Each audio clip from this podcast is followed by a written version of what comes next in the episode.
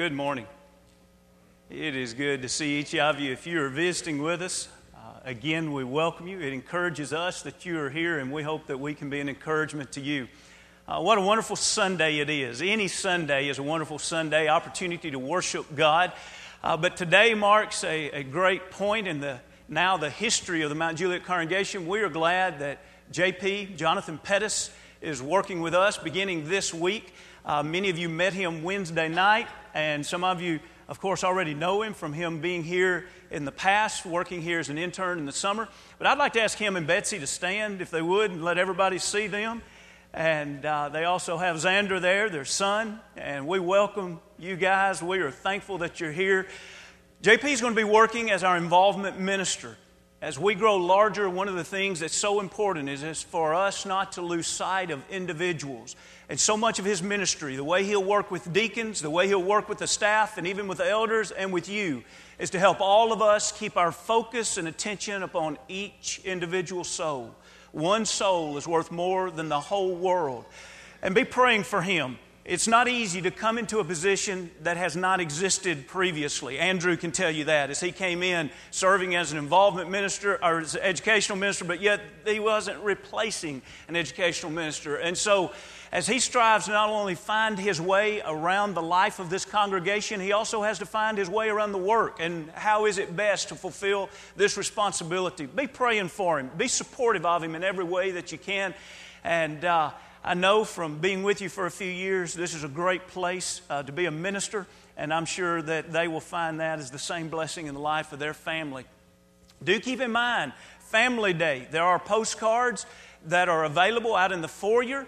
Uh, we appreciate the Basses making these available for us on a continuous basis. This year, it's October 21st, Lonnie Jones will be the speaker.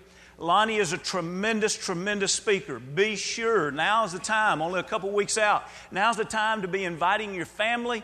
Also, invite your friends. But please, create a list of, of five to ten folks that you're going to invite. Uh, send them a postcard. Give them a call also. And let them know that you're genuine about your invitation for them to be with you. Who have you invited lately? When's the last time you've invited? Wouldn't it be a shame if some of us had to say, Well, it's been a few weeks before since I've invited anyone? Let's make sure that we have that a part of our weekly schedule, that we're constantly telling people of the Lord and of His church. We're constantly inviting folks to come and to learn more of Him. Friends, there's a day coming when we're going to be reminded that's all that mattered the Lord and Him crucified. Let's be sure and let our friends know that. Isn't it amazing how descriptive words can be? You can take and not know someone at all, and then in just one paragraph, at least feel like that you can picture them. Mitch Albom is a very descriptive writer, and in his book, Tuesdays with Morrie, he writes of a professor. Just to illustrate how powerful words can be in painting a picture and clarifying things, most of you probably don't have any idea what his professor looked like. Listen to this paragraph and see then if you can picture him.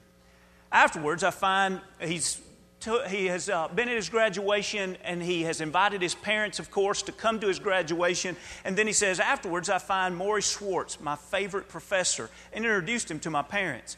He's a small man who takes small steps, as if a strong wind could, at any time, whisk him up into the clouds in his graduation day robe, he looks like a cross between a biblical prophet and a Christmas elf.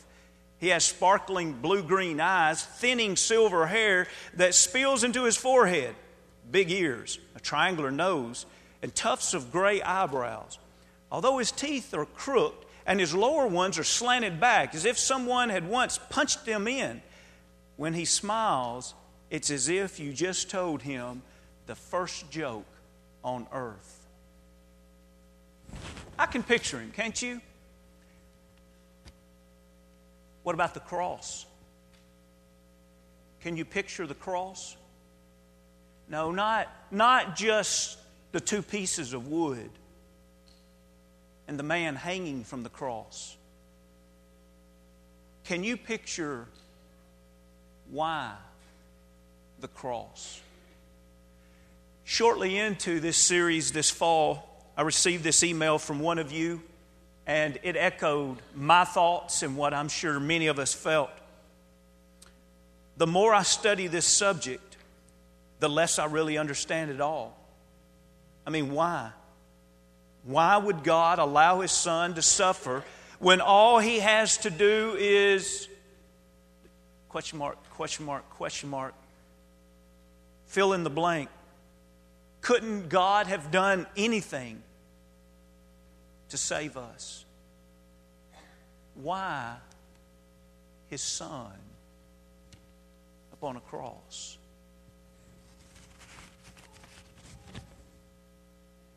the mystery of the cross. The text that's been so capably read for us mentioned in verse 7 that when Paul preached, he preached the mystery of God. And the word mystery there points to that that was unknown, that became known because their preaching was from God. You remember in, in Acts, the second chapter, those individuals had previously been the ones who had crucified Jesus because he says here in our text in verse 8, in 1 Corinthians, the second chapter, in verse 8, notice, which none of the rulers of this age knew.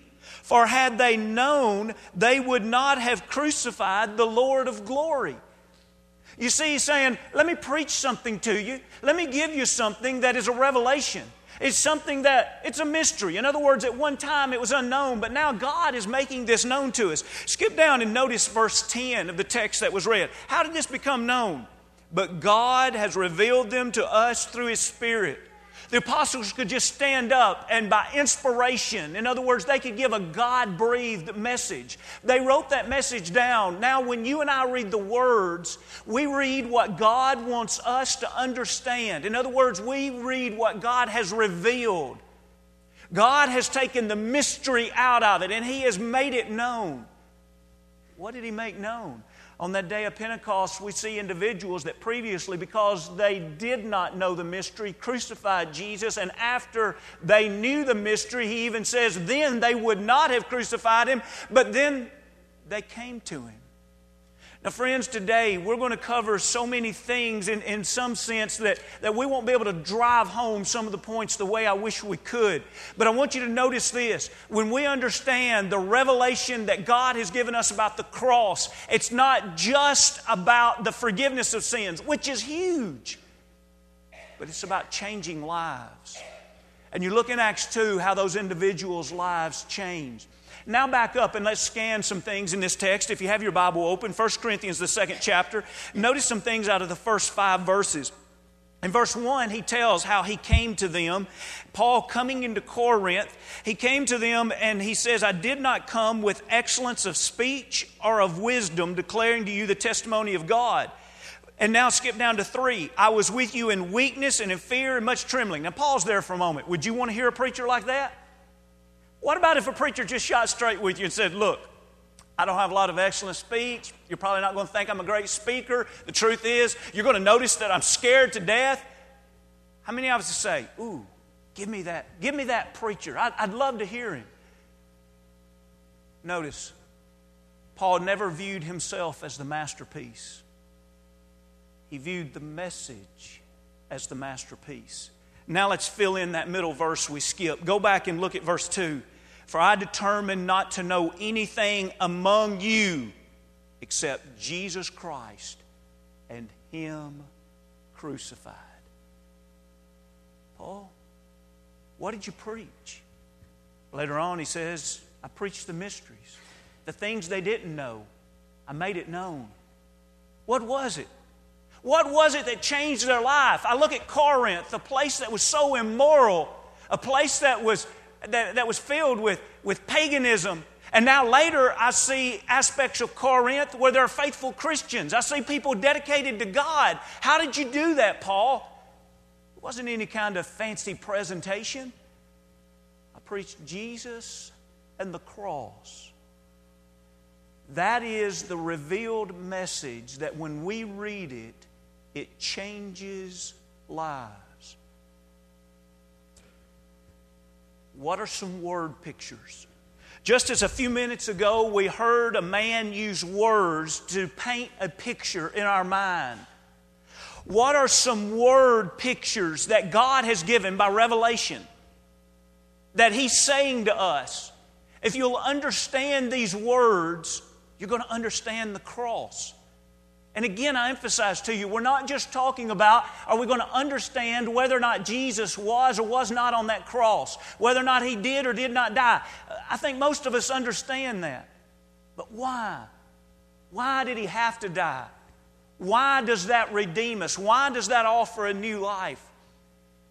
If we're going to understand the mystery of the cross, there are many words we need to study, and over the next few weeks, we'll try to study some of those. But this morning, I'd like to invite you into a study of one word, and that is covenant. If you would, please turn with me to 1 Corinthians 11th chapter, just a few chapters over in your Bible. 1 Corinthians 11th chapter, you remember in that upper room a few Sundays ago when we laid out the night before and the day of the crucifixion. Remember, we had the upper room over here. And Paul, of course, was not in that upper room because he was an apostle out of season, but yet Jesus revealed to him what happened in that upper room. And so later, when he finds out in Corinth that they are not partaking of the Lord's Supper in a righteous manner, he, instead of addressing everything that they've done wrong and giving a long discussion of what they've done wrong, he identifies what they did wrong and said, Now let's talk about the way it was in the very beginning. And so, if you have your Bible, look at 1 Corinthians 11th chapter. and 23, he says he received this from the Lord. And then he tells them in 24 how the Lord took the bread and he broke it and said, It's my body, and do this in remembrance of me. Now, look in 25. In the same manner, he also took the cup after supper, saying, this cup is the new covenant in my blood. Pause there for just a moment. In his blood. That's talking about the crucifixion. What does he want us to understand about this cup? He said, This cup is my new covenant. Now, many times we say the cup is the blood. I think that's perfectly acceptable to say. But we're simply trying to emphasize what he does say here. Here he says the cup is the new covenant. Now, wait a minute. If Jesus dying on the cross, the shedding of that blood, and now the words are saying, This is the new covenant. I have to understand the covenant, or I can't fully understand or appreciate the mystery of what Jesus did for us upon the cross. Now, notice he says that the rest of 25, this do as oft as you drink it in remembrance of me. He wants us to remember that crucifixion, but he also wants us to remember that that crucifixion was for the new covenant. When's the last time you and I have taken the Lord's Supper and as we thought about the cup, we thought in great appreciation for the covenant that was a part of that crucifixion in that cup. You see, if I don't understand the words that the Lord wants us to see, I can't fully appreciate the whole dynamic of the cross. I believe there's some things that are about the cross that we may not fully understand until Jesus comes again and we're on that other side but we ought to at least understand the things that are revealed to us. Let's think about a covenant for just a moment. As we think about a covenant, and eh, notice here's some things as we think about agreement between two parties, and this could be from human to human. We see one that is agreement between two parties, and it's never to be a strong arm agreement. The idea of covenant, as it's used many times from Old Testament to New Testament, and the idea of covenant is, is uh, when there is an agreement that benefits the interest of both parties.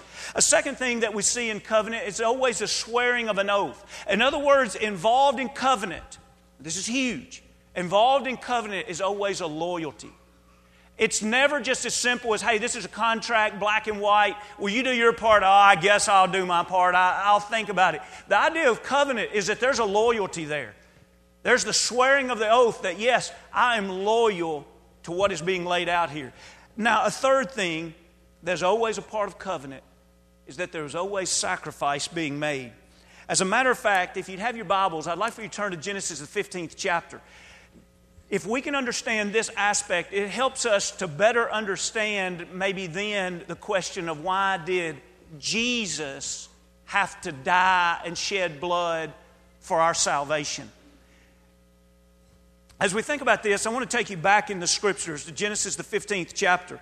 And this is the covenant that God has made with Abram. You remember, God promised many things about the covenant that He'd be the father of a great nation, that He'd give him a land, and at this point, he still doesn't have a son. Remember, for several years, he had to go on faith that God would give him a son. Well, here in the 15th chapter, he's thinking that maybe that son is going to come through his eldest servant in his house, Eliezer. And so God addresses that that's not the way that he's going to bring about this promise of the covenant. And so, to make this covenant perhaps uh, more revealing to him, notice what we read as the Lord tells him to do in verse 9. So he said to him, Bring me a three year old heifer and three year old ram, a turtle dove, and young pigeon. Then he brought all of these to him and cut them in two down the middle and placed each piece opposite the other, and he did not cut the birds in two. Now, do you have a picture of this? God is saying to him, I'm going to renew this covenant with you, but I want you to bring a ram and I want you to bring a heifer, and we're going to saw it in two down the middle. And we're going to place them apart. We're not trying to be gross, we're trying to picture what the Lord meant by covenant. Why does He have these two animals sawn in two, lying apart from each other? Well, let's read on in 17. And it came to pass when the sun went down and it was dark that behold, there appeared a smoking oven and a burning torch that passed between those pieces. On the same day, the Lord made a covenant with Abram, saying, To your descendants I have given this land. And he describes the land. That was a part of the covenant. Sawing the sacrifices in two, walking between them Later on in Jeremiah, we see Zedekiah, the king. He also was asked by God to do the same thing in making a covenant that would also include the releasing of their Hebrew slaves. As a matter of fact, when we look through the scriptures, the most common way to refer to establishing a covenant, I'll say that again to emphasize it. The most common way in the old writings to refer to establishing a, co- a covenant was called cutting a covenant. It was the idea of the sacrifices cut in two, and one would pass through. We're never told exactly why in the scriptures that one would pass through. Some have said it was to be reminded of the severity of breaking a covenant, would be the same damage taking a living, ending their life, and cutting them in two. The point is that from the beginning of the Bible to the end of the Bible, a covenant involved a sacrifice. But notice also, we see that a covenant also involved a witness. And the witness is not here what we generally think of a witness in the way we use it today, where there's a living person that can testify whether or not something is true. The witness here, as it's used back in the Old Testament, was to be a reminder of what took place. For example, in Genesis, the 21st chapter, this is where Abraham was disturbed with Abimelech, uh, Abimelech using his wells. And so they make a covenant to resolve this matter. And Abraham wants to make sure that Abimelech remembers this and has a witness to it. And so he gives him seven ewes. And Abimelech says, What's this for? And he says, Every time you see those ewes, you're going to be reminded of this. When Jacob and Laban made their covenant with each other, they put a pile of rocks and said, This pile of rocks shall serve as a witness to this covenant that was made. And then also, not as important to this lesson today, but the feast. The feast was also an important part of a covenant. Now, how does all of this play out? When we look in the New Testament, when we look in the Old Testament, we see there are times that God made covenants with individuals, like He did with Abraham, or back in Genesis, the sixth chapter, He made a covenant with Noah. And we read in verse 18, they says, I will establish my covenant with you. And then in the ninth chapter and in verse 11, He even says that covenant is that I'll never destroy the earth again with water. And you remember the promise of the covenant. Don't confuse the promise with the covenant. Just like it's easy sometimes to confuse circumcision was not the covenant. That was the promise or that was the sign of the covenant. And so the sign of the covenant for Noah was the rainbow. And so today we still see that sign, and that was a promise, that was a sign of the promise that God made. Now, we're saying all that just to put some quick backdrop on the idea of what is a covenant so we can do two things. In the next few minutes, we want to look and see what was the covenant that God established with Israel, and then see how that covenant was fulfilled and Jesus established another. If you would, look to Exodus, the 24th chapter. In Exodus, the 24th chapter, if you know your Bible, you know that the 20th chapter is where God spoke the Ten Commandments. Now, a lot of time we think that those Ten Commandments was kind of it. That's misleading. There were many other judgments, statutes, and law that God gave the children of Israel. Because keep in mind, He not only governed them spiritually with their religion, but He also governed them morally and as a nation. They had civil laws. In other words, when you read 21, 22, 23, it even talks about animal control. It talks about property rights. There are all kind of laws that God gave the children of Israel. But as He is establishing a covenant with them, I need to see how this covenant unfolded. Keep in mind, here the covenant was with the entire nation. Before, God would make a covenant with Abram, and he would be a representative of all those. Or he'd make a covenant with Noah, and he'd be a representative of all those. God did not call Moses and say, I'm going to make a covenant with you, and you be a representative of the people. He called together all the people of Israel and made a covenant with them. Let's begin reading in Genesis, the 24th chapter, and verse 3. I hope you have your Bible. If you need a Pew Bible, it's page 72. Page 72. We're in Exodus, the 24th chapter, picking up at verse 3. So Moses came and he told the people all the words of the Lord and all the judgments, and all the people answered with one voice and said, All the words which the Lord has spoken, we shall do. And Moses wrote all the words of the Lord, and he rose early in the morning, and he built an altar at the foot of the mountain and 12 pillars according to the 12 tribes of Israel. Now let's pause here for just a moment. How important is this covenant? You probably know this already. When you read here forward throughout the rest of the Old Testament, everything uses this as either the backdrop or the foundation of the rest of the Old Testament. You can hardly put into words how important this covenant was in the life of these people.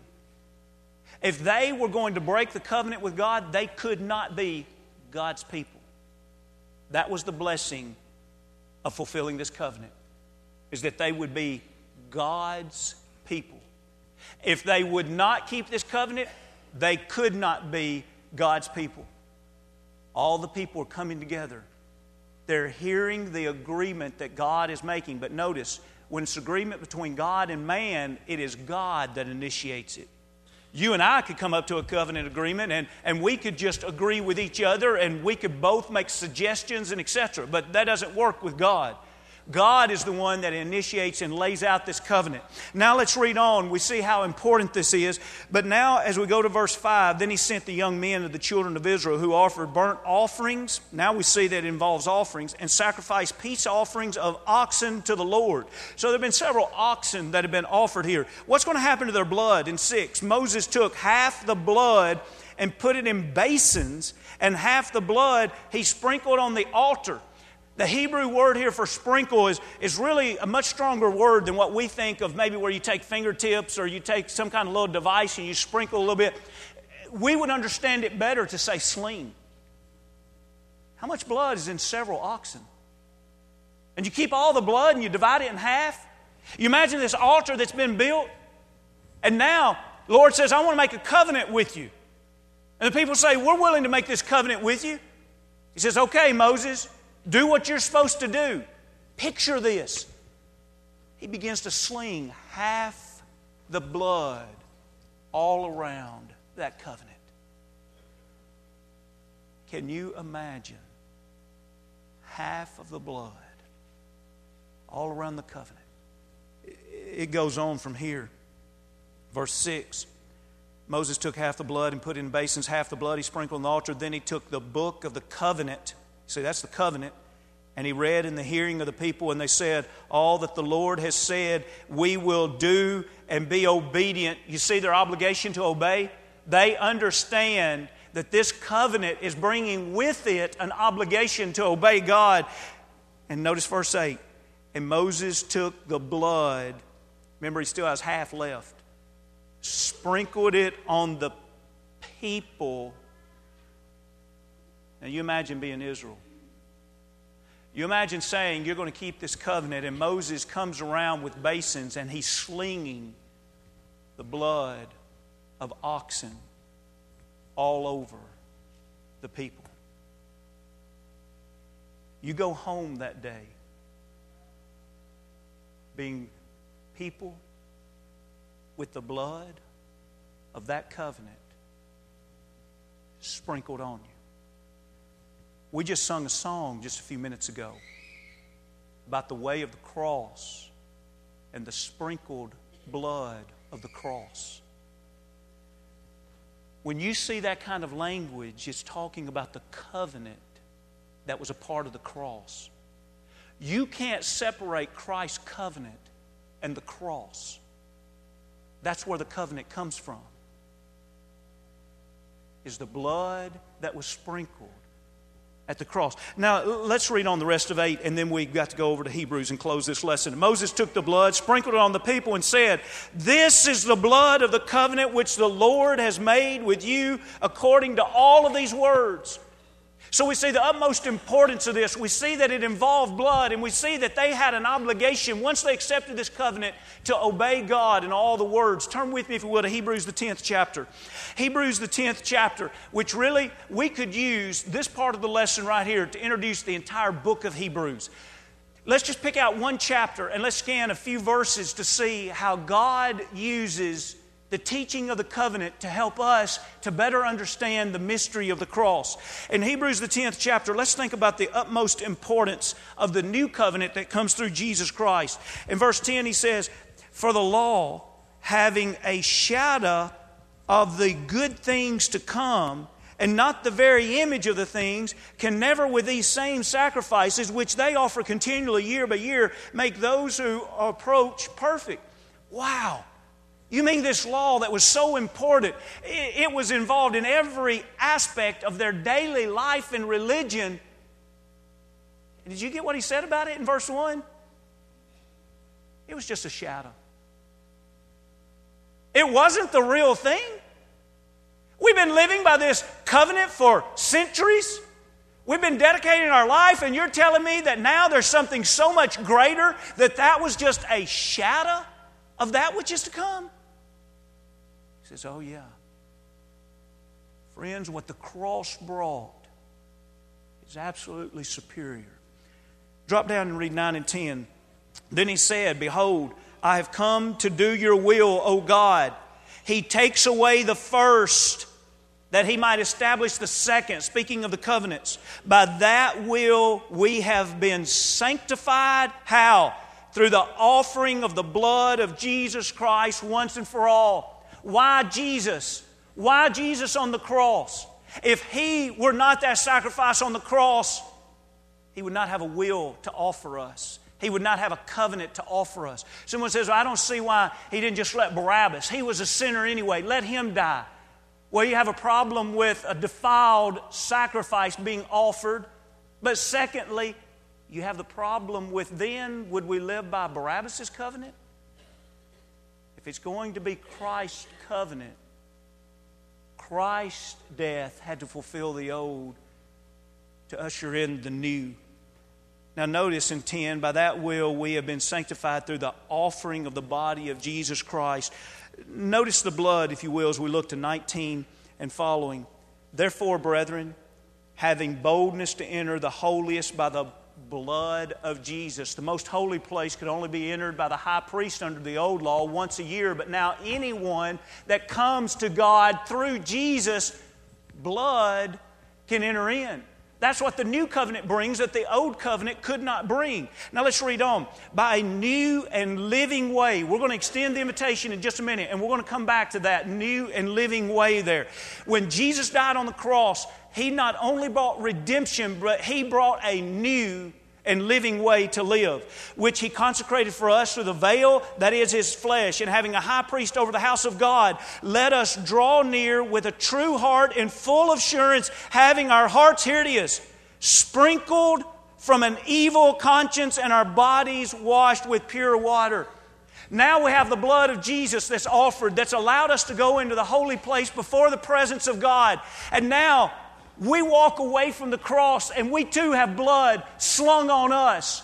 And the blood that is sprinkled on us goes all the way to the heart. It goes all the way to the conscience. So that when you and I go out Monday and we're tempted to do wrong, our conscience says, No, I'm blood bought. Look at the blood that's flowed through my conscience. Look at the blood that was sprinkled from the cross on me.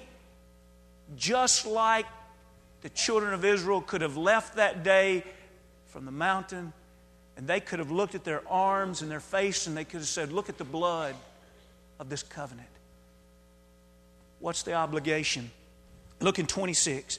For if we sin willfully after we have received the knowledge of the truth, there no longer remains a sacrifice for sin. And then he talks about how sin, how the punishment for those that sinned under Moses' law. And then he says in 29, How much worse punishment do you suppose will be thought worthy who trampled the Son of God underfoot? Have you pictured that? Do we have an obligation to obey God now that we accept that we want to be His people through His Son? It'd be like pushing Jesus down and walking on His back and saying, I want to do it my way. But notice what else it's like who counted the blood of the covenant by which he was sanctified a common thing.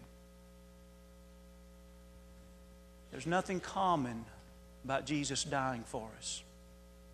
But if you and I decide to go out tomorrow and live a common life instead of a blood bought life, we've said that the sacrifice was common. And then finally, he says, and insulted the Spirit of grace.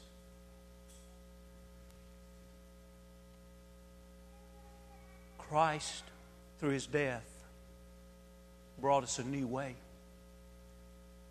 We don't have to go through life making the same dumb mistakes and reaping the same harvest from those same dumb mistakes because we've been given a new covenant. We're people of God, not people of the world. We don't have to go through our life now sowing the seeds of sin and reaping the harvest of sin. Yesterday, I was visiting with Griff in the hospital after his surgery. And he said, I want to tell you something. And you know how Griff can get emotional. At the end of this, he got emotional. It was a beautiful thing. But he said, I was speaking in California last week to 500 soldiers. He said at the beginning of my talk, he said, I just gave a few introductory remarks and the fact that my son lived just a few miles from where I was speaking, but uh, I was not going to be able to see him this week, but how much I loved him and, and how much I loved my wife. And he said, just a few introductory remarks. He said, at the end of the seminar, a soldier came up, and Griff said, I'd given him permission to call me Griff. And he said, the soldier came up and said, Griff, where do you go to church? Griff's kind of taken back. He said, Mount Juliet Church of Christ. He said, Knew it. I knew you were a member of the church. I could tell by your heart, I could tell by your compassion, I could tell by your life that you were a member of the church. Now, yes, that's a compliment to Griff, but take that out of the picture for a minute. How can one person on the East Coast go to the West Coast and be recognized unless they know covenant people? They know the life that is created anew by people who live for the crucified Lord that's brought a covenant.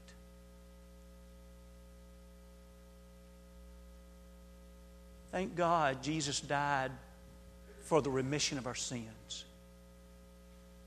But thank God he died so that we could belong to him and live a new and living way. If I'm playing church, I don't understand the cross. The cross is all about leaving here, living a new way. If I'm lukewarm, I don't understand the cross. If today I want to be wholly His, now I'm starting to understand the cross. Have you been baptized into Christ for the remission of your sins? Wouldn't today be a wonderful day to say, Lord, I'm all yours? I want to be forgiven. I want to be your people. I want to live for you. I want that new and living way. I've done it my way long enough. I'm ready for your way. If you have been baptized, but somewhere along the way you've lost the Christian way and you want to come back to Him, friends, there are many words that describe the cross. All of them are beautiful. One of them is covenant. If we can help you in any way, comes we stand as we sing. My